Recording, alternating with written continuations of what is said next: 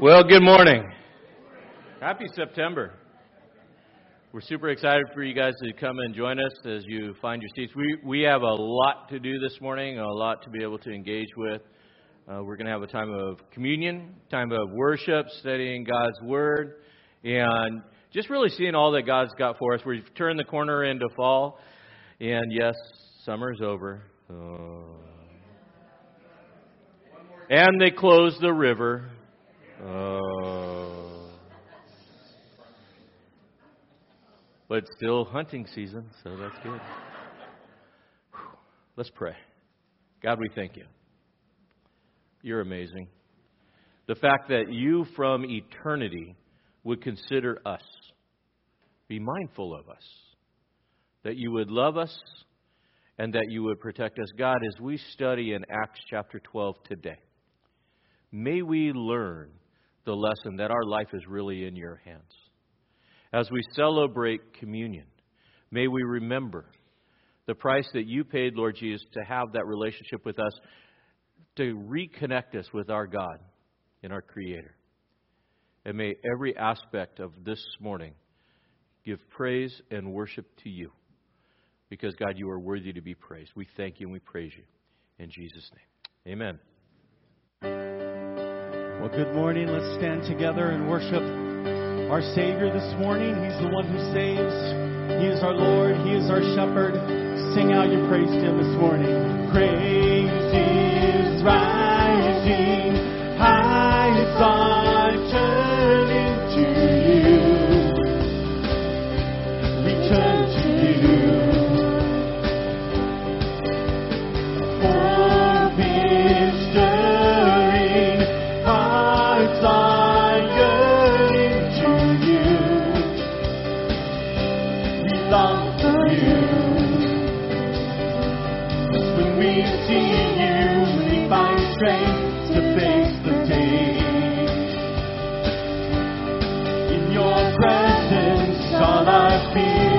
washed away, washed away.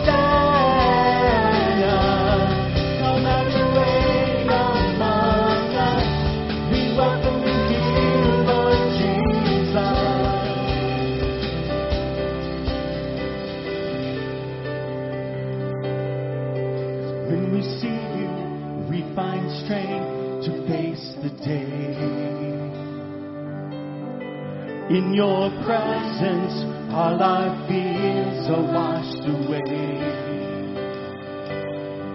Cause when we see you, we find strength to face the day. In your presence, all our fears are washed away, washed away.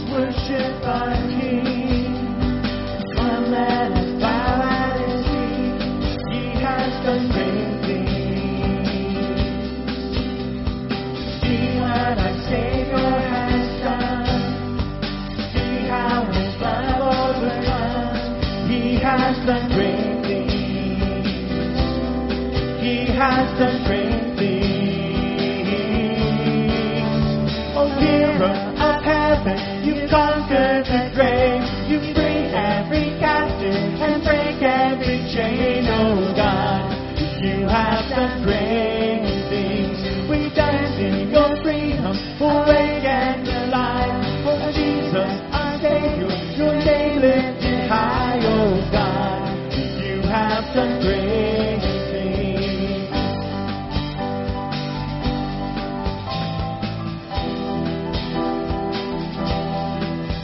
You've been faithful through every storm, you'll be faithful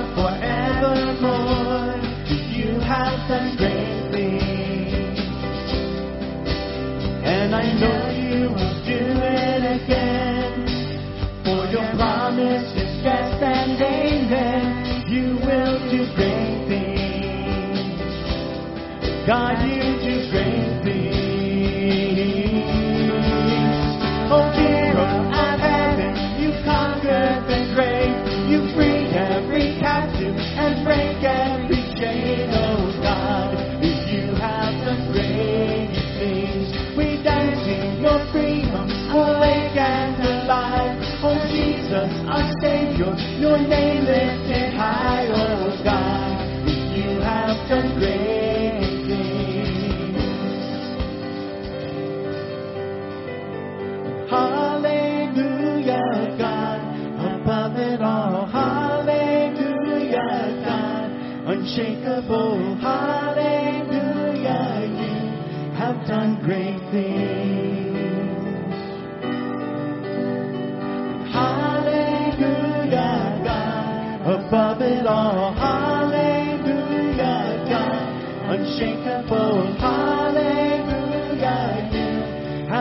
great things. You've done great things.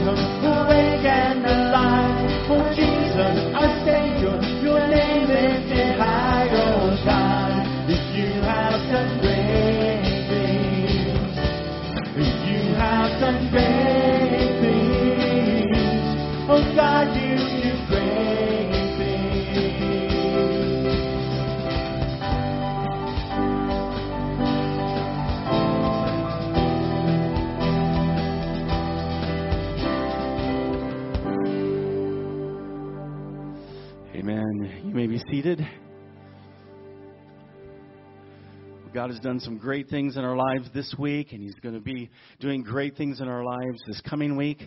And as we continue to worship, we want to take a moment and worship God by giving our tithes and our offerings this morning. So, ushers, if you would come and receive the offering, I'll pray over it, and then we'll continue to worship also through song. God, we rejoice in your goodness to us. And we thank you that you are a God who is with us every moment, that you have saved us, that you have taken care of us, and that you do great things in our lives. And so, Lord, we are glad that we are here in your presence, and we give to you now the resources. We give back a portion of it to you as an act of worship to honor you, to glorify you, and be obedient to you. In Jesus' name, amen. Won't forget the wonders of how you brought deliverance, the exodus of my heart. You found me,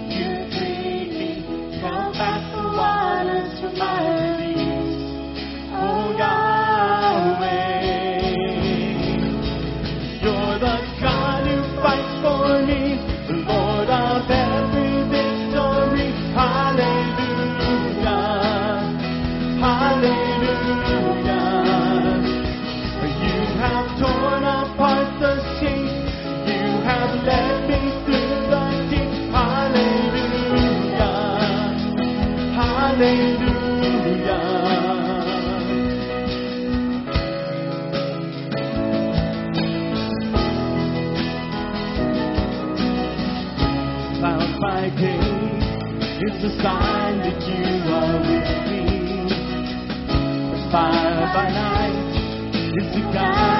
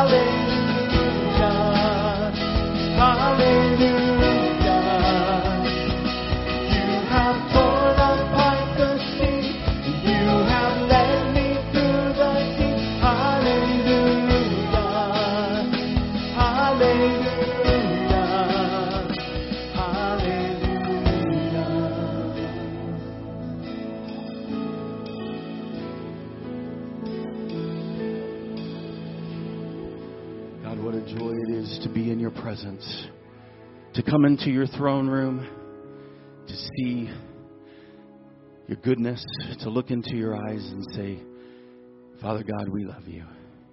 Say, Jesus, thank you for giving your life in our place. You are a good God, and you are good all the time.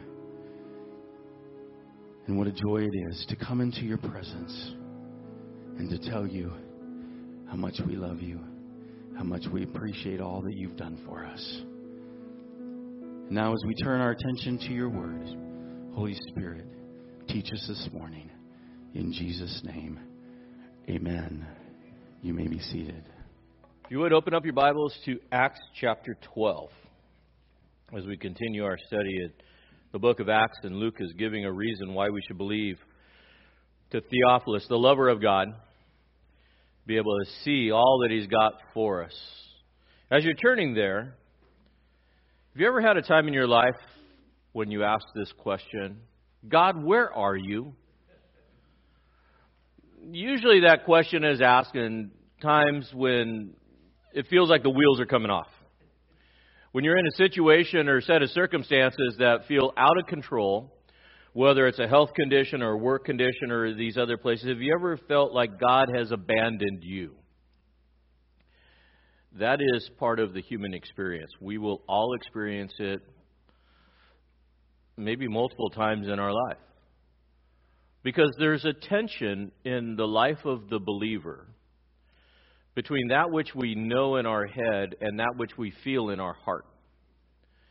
And this tension exists because we are stuck in the temporal, but we believe in the eternal.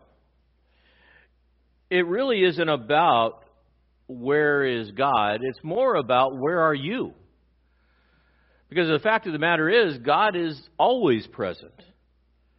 God is a person that never abandons his people. In fact, he, he promises that he will never abandon us, in, even though we feel like it. You say, well, carrying those times when I feel like God has abandoned me, is it a lack of faith to say, God, where are you? No. Because didn't Jesus say the same thing? Consider this at the cross. When he was hanging on the cross, and he said, My God, my God, why have you what? Forsaken me. So here we see the tension that exists in the human condition.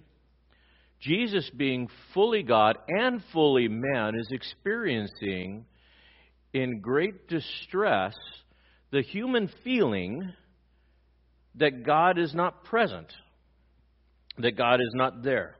Now, on our side, we understand that God did not abandon his son, but that there was a separation in the sense that sin had created that separation. And Jesus became sin who knew no sin so that we would become the righteousness of God, Paul would tell us.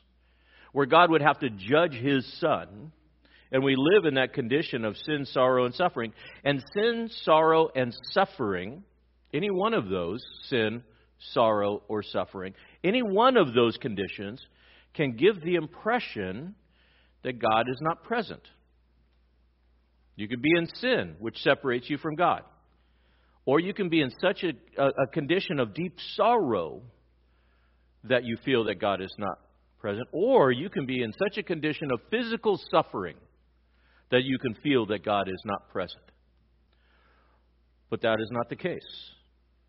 Jesus declared in John chapter 10, verses 28 29, And I give eternal life to them, and they will never perish, and no one will snatch them where? Out of my hand. My Father who has given them to me is greater than all, and no one is able to snatch them out of my Father's what?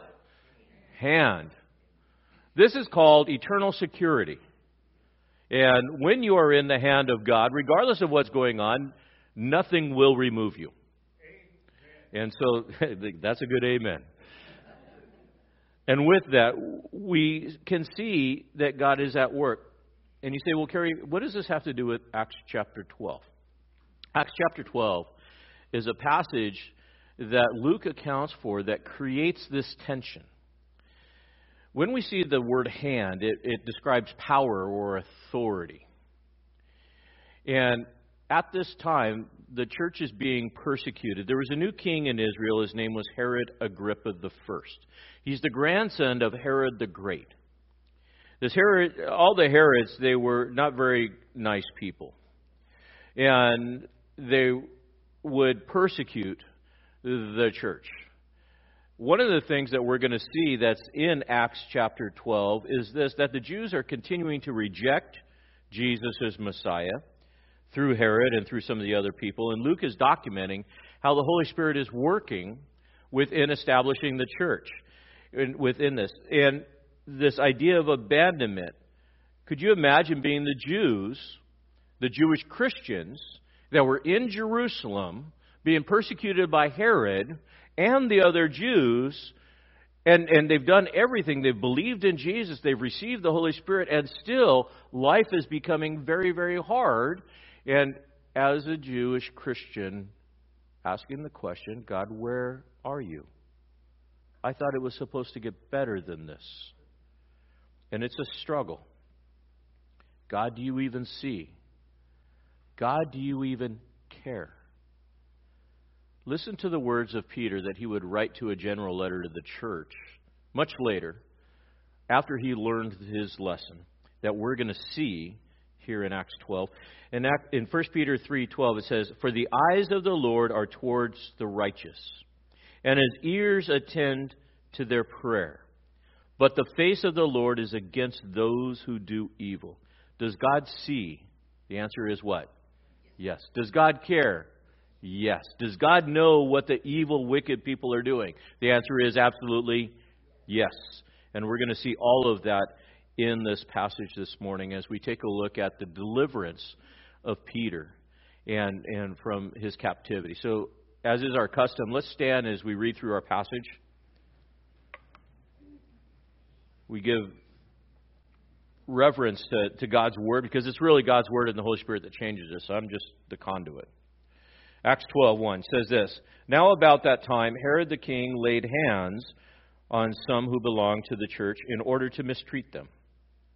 And he had James, the brother of John, put to death with a sword. And when he saw that it pleased the Jews, he proceeded to arrest Peter also. And now it was during the days of the unleavened bread. And when he had seized him, he put him into prison, delivering him to four squads of soldiers to guard him, intending after the Passover to bring him out before the people. So Peter was kept in the prison, but prayer for him was being made fervently by the church to God. Now, on the very night when Herod was about to bring him forward, Peter was sleeping between two soldiers, bound with two chains, and guards in front of the door were watching over the prison. And behold, an angel of the Lord suddenly appeared, and a light shone in the cell, and he struck Peter's side and woke him up, saying, Get up quickly. And his chains fell off his hands. And the angel said to him, Gird yourself and put on your sandals. And he did so. And he said to him, Wrap your cloak around you and follow me. And when he went out and continued to follow, and he did not know what was being done by the angel was real or he thought he was seeing a vision, when they had passed the first and the second guard, they came to the iron gate that leads into the city, which opened for them by itself. And they went out and went along one street, and immediately the angel departed from him. When Peter came to himself, he said, now I know for sure that the Lord has sent forth his angel and rescued me from the hand of Herod and from all the Jewish people that were expecting. When he realized this, he went to the house of Mary, the mother of John, who was also called Mark, where many were gathered together praying. And when he knocked at the door of the gate, a servant girl named Rhoda came to answer.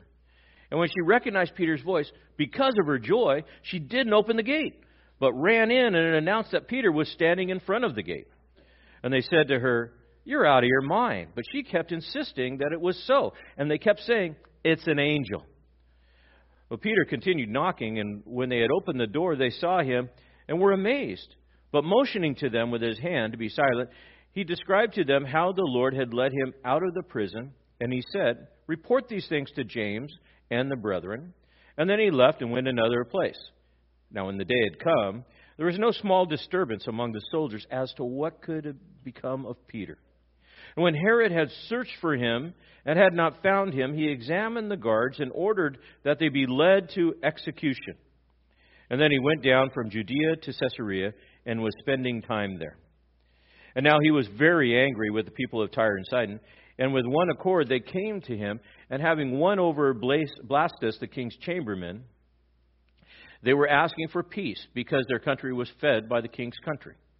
And on the appointed day, Herod, having put on his royal apparel, took seat in the rosterium and began delivering an address to the people. And the people kept crying out, The voice of a God, not of a man. And immediately an angel of the Lord struck him because he did not give God the glory, and he was eaten by worms and died.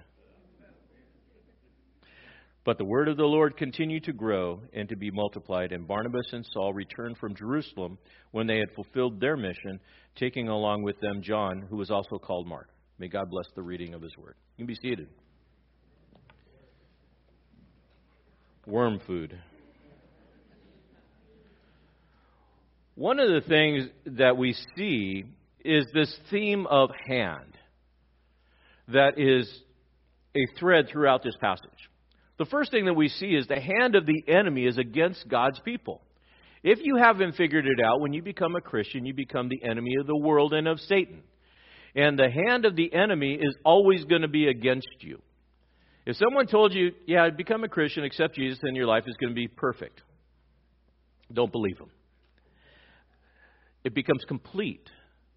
But the life on this world is not going to be perfect. It's going to be hard because you, you've moved out of the enemy's camp into a, being an enemy against uh, Satan, and he doesn't like that.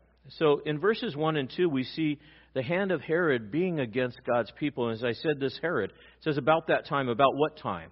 About the same time as the verse in chapter 11 when the church in Antioch was growing, the Gentile church was growing, um, and they had gotten together this offering that they were going to send back with Barnabas and or, uh, Saul down into Jerusalem to help them. Why? Because the church in Jerusalem was under great persecution at this time. This Herod Agrippa, the first, as I said, was the grandson of Herod the Great. Herod the Great was the, the Herod, and Herod is not his name, it's his title. Herod was in charge of the area at the time of Jesus, and you remember what he did? Killed all the babies in Bethlehem. Why? Because the wise men came and said, We were here to see a new king, and he freaked out and said, Okay, well, you know, let's time it out. They, everybody that's two years old in age and under in Bethlehem needs to die. Why? Because I'm scared that they're going to usurp my authority and take my throne. This Herod the Great was a great builder, and he did a lot of, of great buildings, the temple and all these different things. Herods were half Jew, half Idumean. They were appointed in, in this dynasty to be able to control Judah and, and Israel as a whole on behalf of the Roman Empire. So the Jews really didn't like them because they were traitors. They were working for the Roman Empire that was keeping them under control. So this Herod was, and all of the Herods were trying to gain favor in this. Well, this Herod the Great was so evil that when his son that came up, Estibulus, I can't even say the guy's name, his son was coming of age, he killed his son. His grandson, Agrippa, was four years of age, and so now he takes his fatherless grandson, Agrippa, sends him to Rome with his mother to be able to learn and to go to school. This is how this Herod family would work. Well, Herod Agrippa would come back later and he would make connections with people. And first, he was given uh, some control over the Decapolis, which is in the north, and the Galilee, and then he was given control over over uh, Judea, Samaria, Perea. So he ended up really being the king over all of Israel at this time. From 42 to 44 BC or AD, he was he was the king of this land. You say, well, Kerry, why is that important? Because he was the final authority. He had control of what was going on. This Herod Agrippa wanted to get the, the Jews to like him. So, what would he do? Well, whatever the Jewish Sanhedrin wanted him to do. And if it meant killing a few people, eh, no problem. So, what he did was he started listening to the Jewish Sanhedrin as the Christian church was growing in Jerusalem. The Jewish leaders didn't like the Christians. And so now we have these two different groups. And the Jewish leaders of the Sanhedrin were going and complaining to Herod, saying, Look, at these guys are going to cause a ruckus. They're known rioters. They're, they're, they, they just need to be taken out. And so he got the ear of the Jewish Sanhedrin, so they started persecuting the church and mistreating them, abusing them, to the point that he would put James the brother of John. Remember the brothers, James and John, sons of Zebedee, the fishermen? Put James, the brother of John, to death by the sword. Now, Scripture doesn't tell us exactly, but it's likely that he was beheaded. How do we know that? Because it was the Roman style of killing, was the beheading. John the Baptist was beheaded, if you remember that account. And it was the worst thing that you could do to a Jew was to disgrace the body within them. So whether he was stabbed to death, run through, or had his head cut off, doesn't really matter. Luke doesn't give us a lot of details other than the fact that this Herod, this wicked Herod, by the hand of Herod, was putting to death James. And here is where it gets political. The Jews liked it, and they called for more. And what did Herod do? He started going after the leadership of the church. James would be the first apostle that would be killed. Stephen was the first martyr. James would be the first apostle. he said, if it worked good for James, and they really liked James being put to death, then who am I going to go after? Peter. Why Peter? Because Peter was the head of the church at that time. He was seen as the, the most focal point of the church. And if you cut off the head of the church, then perhaps they will scatter we know that there was a, a holiday that was coming up within this. And they were getting ready for this holiday. Now, here's the first tension. Why didn't God keep James safe? Why didn't he deliver him from the sword? Why did he allow James to die? Could God have saved James? Could have, but he didn't. In fact, we know that James and John would be told by Jesus, and you can look it up later, but in Mark 10:39, Jesus, when they asked for the seat on the right and the left, you remember the account? And Jesus says, It's not mine to give. And then he says, But you're going to drink of the same cup I drink of, which is persecution. We know James will be put to death early, and John, his brother, will drink of the cup of persecution as he later gets tormented and, and boiled and then put on an island of Patmos. Why? Because John's job was not done yet. He had to be around to see the vision of Revelation, the apocalypse of Jesus, and write it. And so God's timing is always perfect within that. So Herod raises his hand against the church once again, and he grabs a hold of Peter.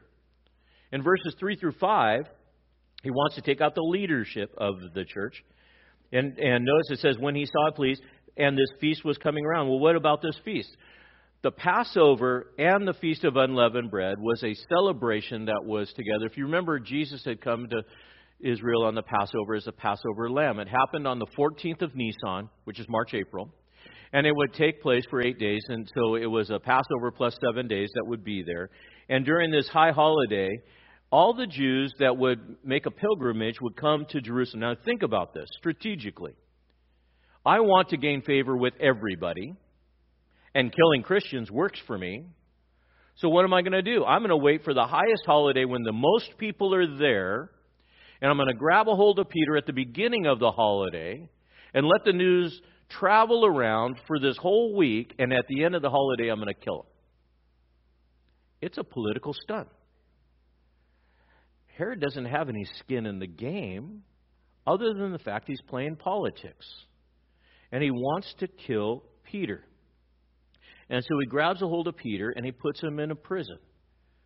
This, this cell that is there, and it's in the Antonia fortress that is in the northwestern corner of the Temple Mount. So he puts him into there, but he, he puts him into the cell and he surrounds him with four squads. Two guards would be chained to him, and then there would be a guard posted on either side of the door. You say, well, why such heavy uh, imprisonment? Why would he do that? Why would he go to that extent? You know, want to know why? Well, this is Peter's third time of being put into prison. The first time in Acts 4:3 he got out just through talking. In Acts 5:18 he was led out by God. And they couldn't figure out what was going on. So the Sanhedrin said, "Look at the last time he was in jail, he got away." And Herod says, "This is not going to happen."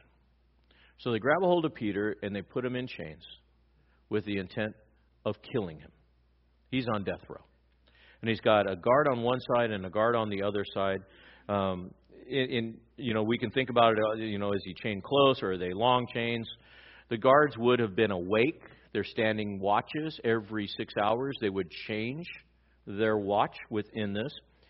And so within this, we see the world persecuting the church. But note the footnote. Meanwhile, what's the church doing? praying. Peter goes into prison. He's going to die. The church goes to prayer. Why? Because the weapons of our warfare are spiritual. The church knew that the best weapon that they could have, instead of storming the Antonia fortress, was to pray. Why? Because our life is in God's hands. Instead of taking matters into our own hands and storming the Antonia fortress and having a lot of bloodshed and trying to take Peter back by force, they go to prayer. You say, well, Kerry, that's pretty passive. Oh, no, no, no, no. Our life is in God's hands. And I would rather trust in the power of God than the power of man. Because when God does something, he really does something. Yet, could you imagine the tension that's in their mind? In their mind, Peter is already as good as dead. Why? Because James has already been killed by this guy. So they're praying But are they really believing? Are they really trusting? It takes faith to trust in God in everything. It takes faith to trust in God and to, in everything, put my life in God's hands. And that is a wrestling match that we all struggle with.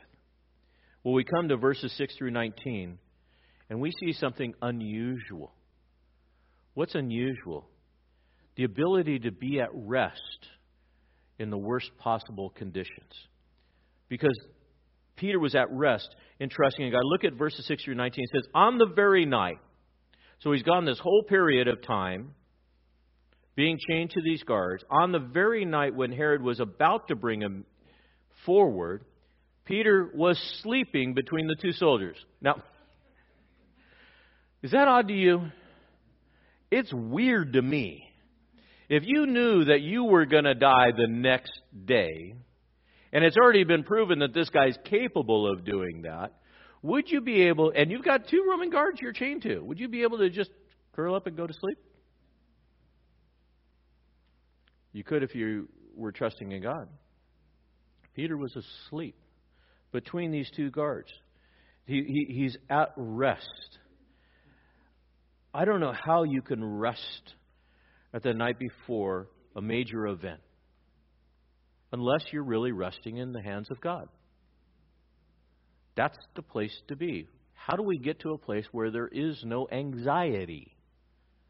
We rest in the hands of God. How do we get to a place of peace? Because we rest in the hands of God. We place ourselves in the hands of God. Say, God, you've got this. I'm resting in you. Within this, to be able to understand. And, and then I thought, I wonder if what Jesus had said to Peter might be ringing through his ears.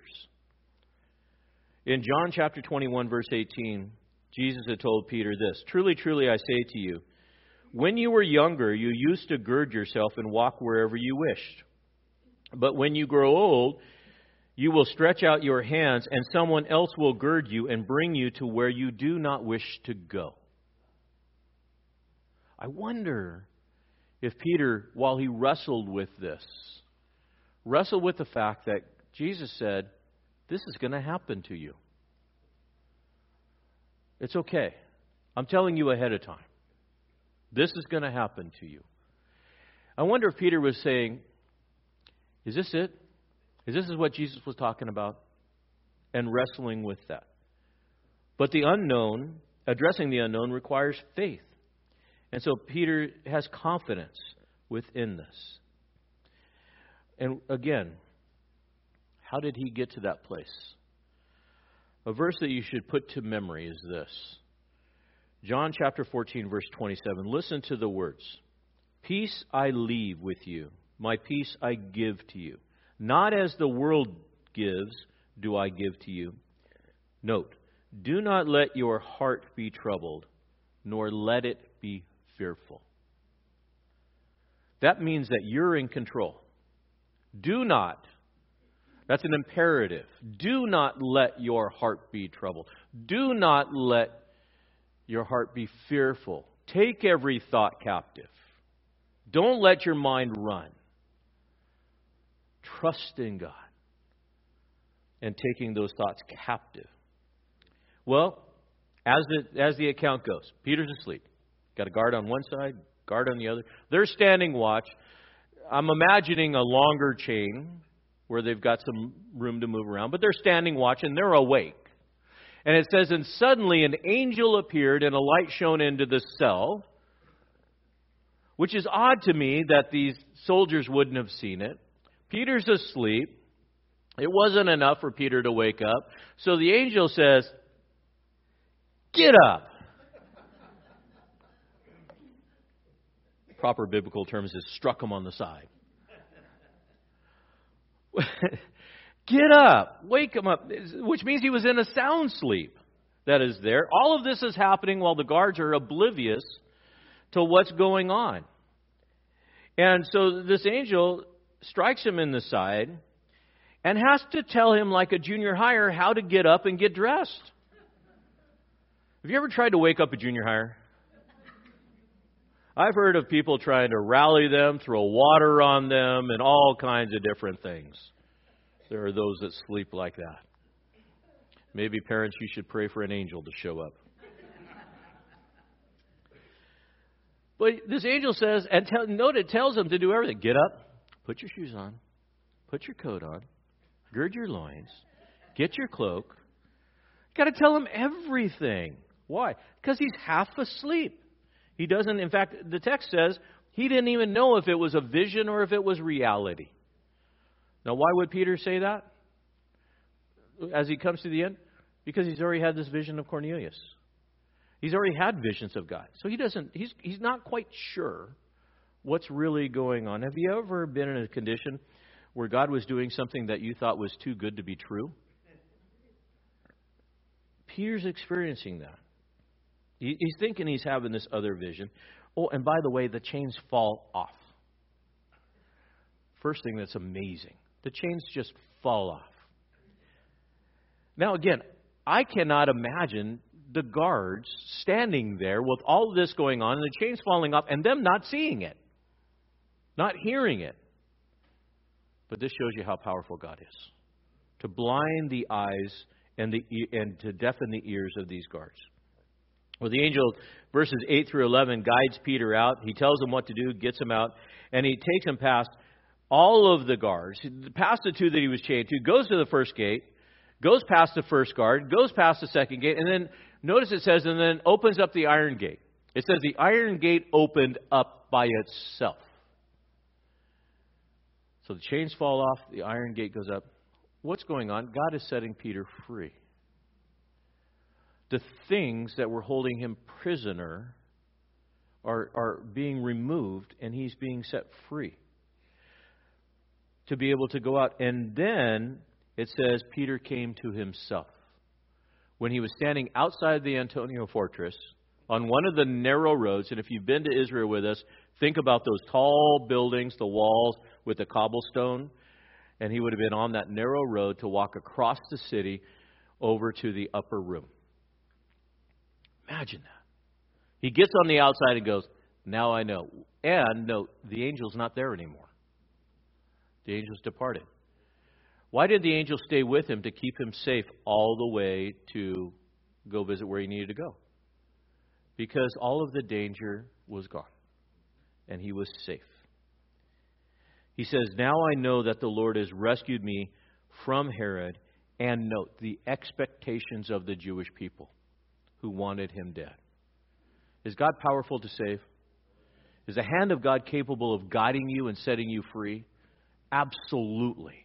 Absolutely. Within that. And again, we come to this wrestling match. And, and perhaps John, the brother of James, would later reflect on this and say, God, why did you save Peter and not save my brother?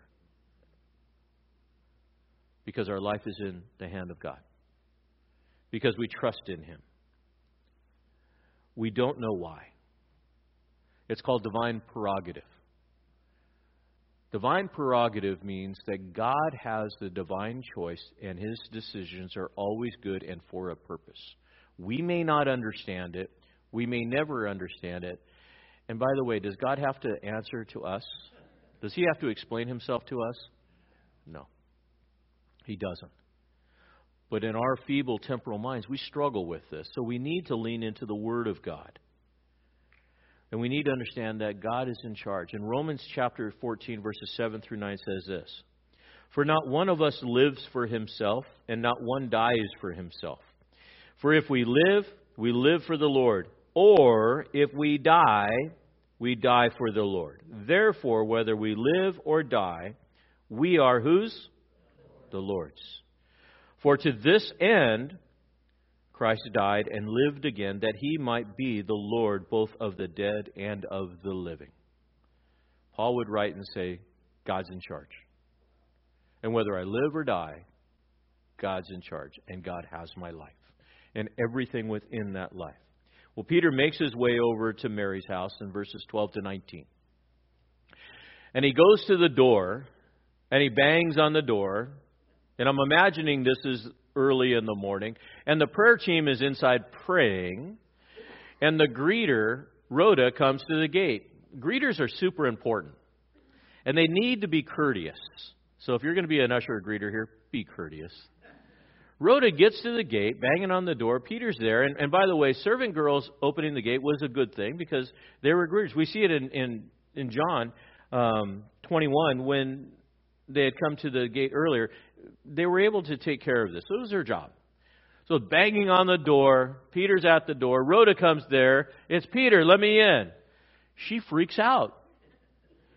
It's Peter! And she goes running back in to tell everybody. Meanwhile, Peter is like going, Angel, open the gate. Rhoda can't open the door. I got Roman guards that are going to show up any time now. Let me in. She goes running in. Peter's at the gate. Oh, bless your heart. You're nuts. Let's go back to praying for Peter's deliverance. She says, No, no, it's really him. No, it must be his angel, his guardian angel, because according to Jewish culture at the time, if a guardian angel did show up, it meant that the person died. Let's pray for his deliverance. It must be his guardian angel. He must die. Let's pray. Isn't that weird? She says, No. Goes back, opens the door. It brings to us a challenge. When we pray, do we really believe the outcome of our prayer? Or are we just going through the motions? When we really pray for God to deliver, are we really praying for God to deliver? And are we ready to accept the outcome when that outcome is revealed? Perhaps they prayed for James's deliverance and it didn't happen. And he died. And they're praying for Peter's deliverance and it did happen. But because of the experience with James, it clouded their prayer. We need to pray and trust in God for the outcome, and God hears our prayers, and be ready to accept whatever He reveals to us in that answered prayer. This was an answered prayer. Sometimes God will answer yes to your prayer, sometimes God will answer no. The one I don't like is when God is silent. Because at least I got a decision. But it's difficult. Our prayers do not mandate God to do anything. Our prayers do not change the mind of God. Our prayers change our mind to align with God. So we are praying, not making God a servant to us, but we are praying as servants of God. And so we need to be very careful on how we approach prayer so that we can accept whatever answer He gives to us.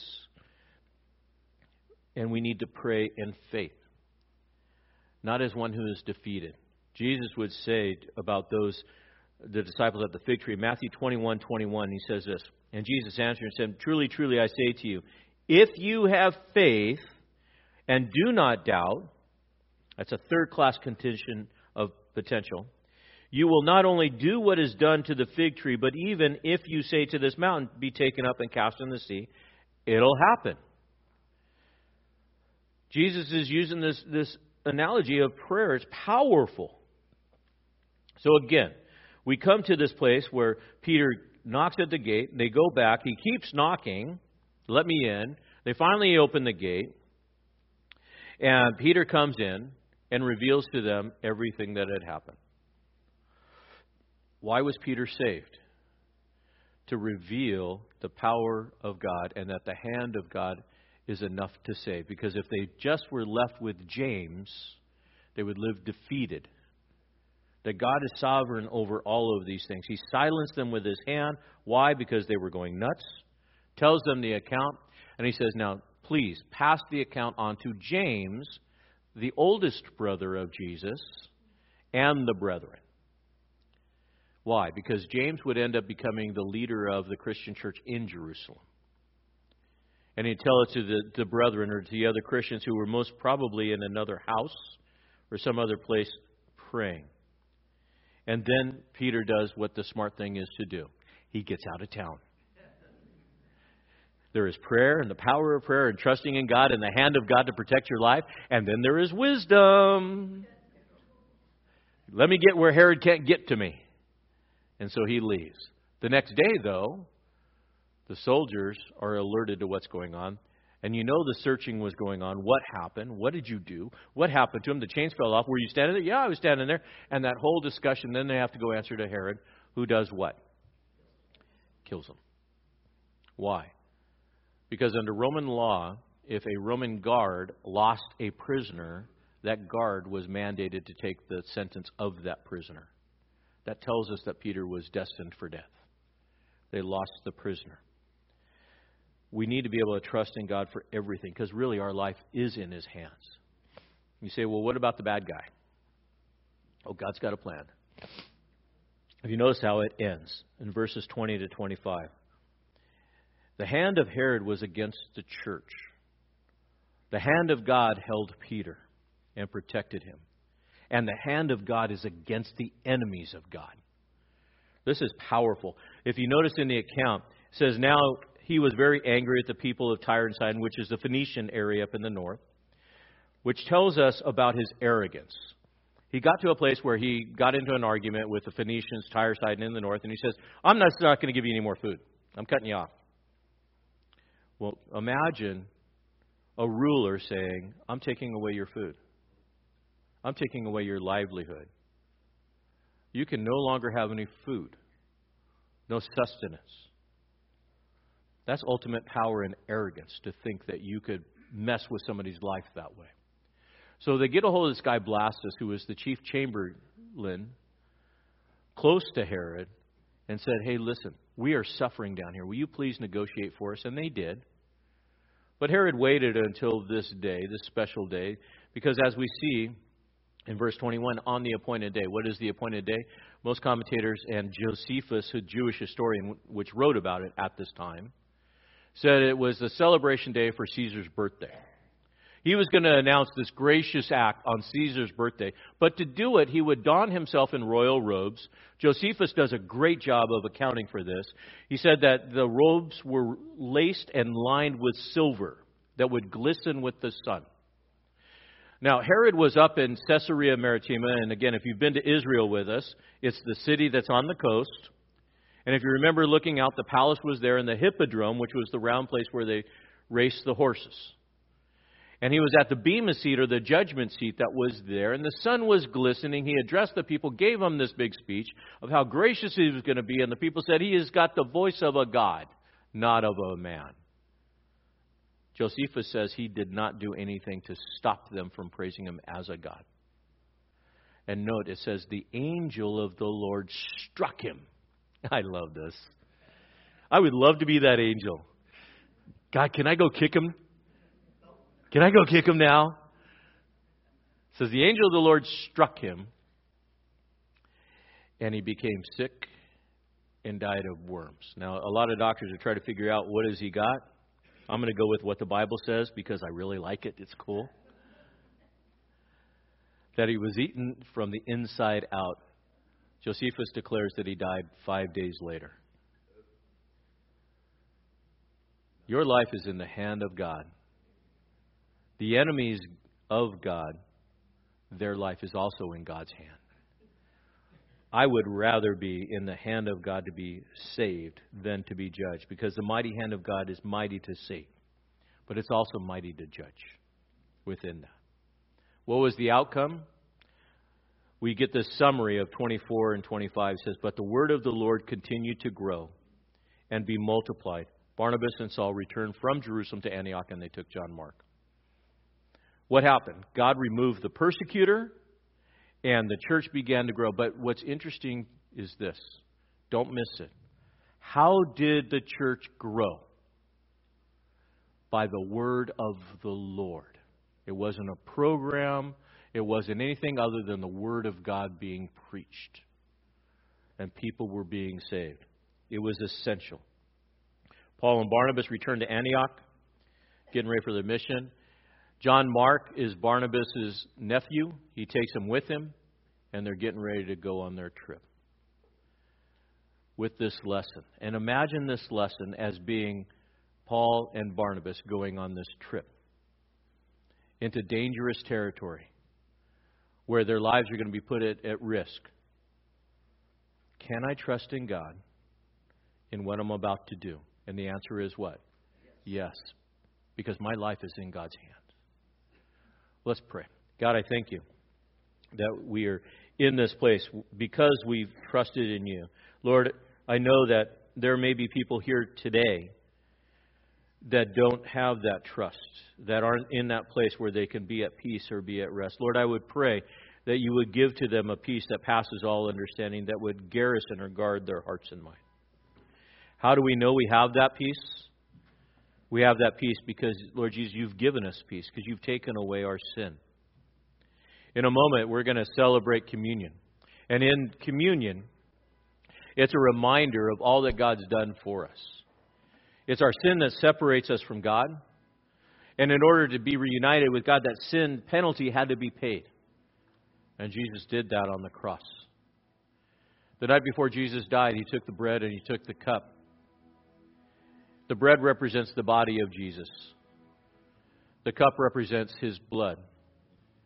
That Jesus, in every fashion, experienced sorrow, suffering, and the separation to the point he would say, My God, my God, why have you forsaken me? But he knew that God hadn't forsaken him. He knew he was there. But he was at that level of intensity. And he did that for you and I. So as we come to this table, we come to this table out of obedience. We receive the bread and the cup because Jesus asked us to. Because he said, As often as you eat the bread and drink the cup, remember me. Now, who can have communion? Anybody who's accepted Jesus as their Lord and Savior. It's your memorial, it's your act of worship. But if you haven't accepted that forgiveness of sin, this is not going to have any meaning for you. So just let the elements go by as they are passed out. Or if you have sin in your life that you're not willing to get rid of, to ask for forgiveness for, let these elements go by because to take communion with a heart that is loving sin and practicing sin is making a mockery of the cross. And that would be an offense to God. In either case, the ushers are going to come forward in a moment and pass out the elements. Hang on to them until everybody's been served. Father, we thank you for this time. May you be honored by this act of worship. We thank you in Jesus' name. Amen. Thank you.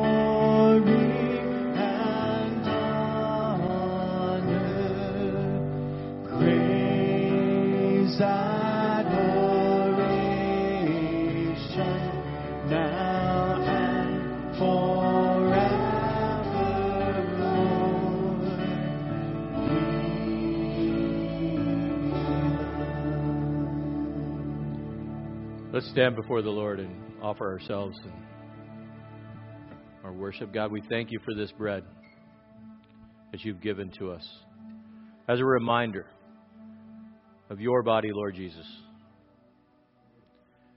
That you received all the punishment for sin, the full weight of the wrath of your Father upon you, because we couldn't handle it. And in that, you paid the, the death penalty, the price for sin, yourself for us, once and for all. And on that cross, when you said, It is finished, to tell us die, the, the debt was paid in full. We thank you for this bread and all that it means. As we receive it, we do so as an act of worship and a memorial saying, Thank you, Lord Jesus. Let's all receive the bread.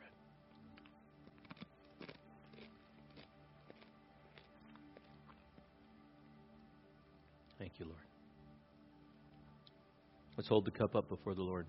God, we thank you for this cup. It's a reminder of a new covenant that we are in a new relationship. The law has been fulfilled, grace has been poured out, our sins are forgiven. We stand before a holy God, blameless and pure, as children of the Most High. The price for that was your blood, Lord Jesus, that was shed for us. And you asked, as often as we would raise this cup and have this communion, that we would do so as a reminder of the relationship in, that we have, that has been given to us. May we never take for granted that perfect love that was poured out at Calvary. We praise you and we thank you for this cup.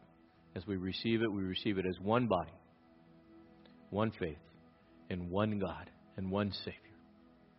Amen. Let's all receive the cup. Thank you, Lord. As is a practice and custom that we follow, much like the Church of Antioch, out of gratitude for what God has done for us, we take up once a month a special offering.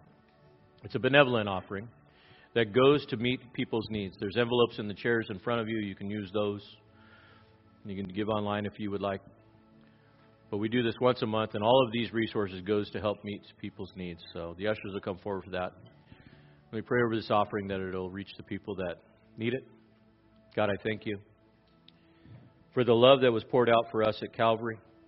And in response to that, we want to pour out love towards one another. That these resources, these monies, would meet the needs of people. That, Father, that every dollar would find that intended purpose, that divine appointment, whether it's in, in helping people with medicine or, or housing or utilities or food or whatever the case is. God, I thank you for your provision in our lives. We love you and we thank you in Jesus' name. Amen.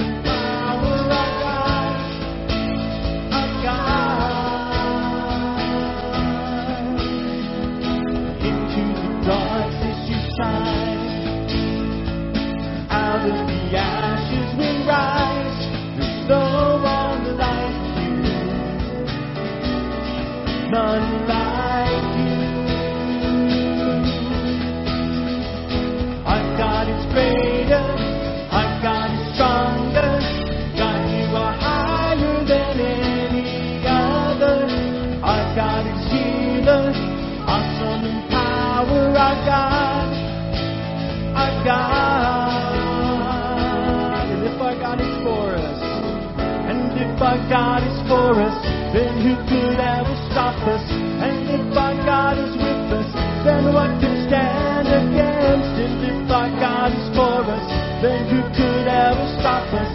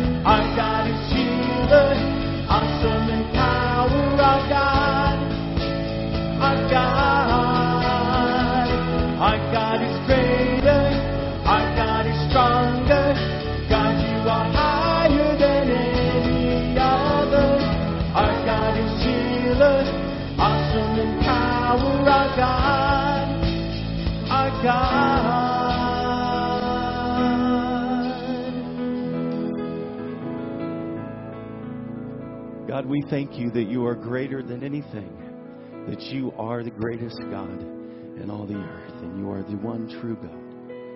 And so we thank you for what you've taught us this morning. We thank you for allowing us to worship you. So, God, we ask that you would take your word and plant it deep in our hearts. And we be doers of the words. And may people know that we've been with Jesus because we've been here this morning. And everyone said, Amen. Praise Jesus. Thanks for joining us in the study of God's Word with Pastor Kerry Wacker. We'd love to have you join us in person for worship each Sunday morning at 9 a.m. or 10:45 a.m. We also meet Wednesday nights at 6:30 p.m. Warren Community Fellowship is located at 56523 Columbia River Highway in Warren, Oregon, between Scappoose and St. Helens. For more information about Warren Community Fellowship or about WCF Ministries, call us at 503 397 4387. And don't forget to like us on Facebook.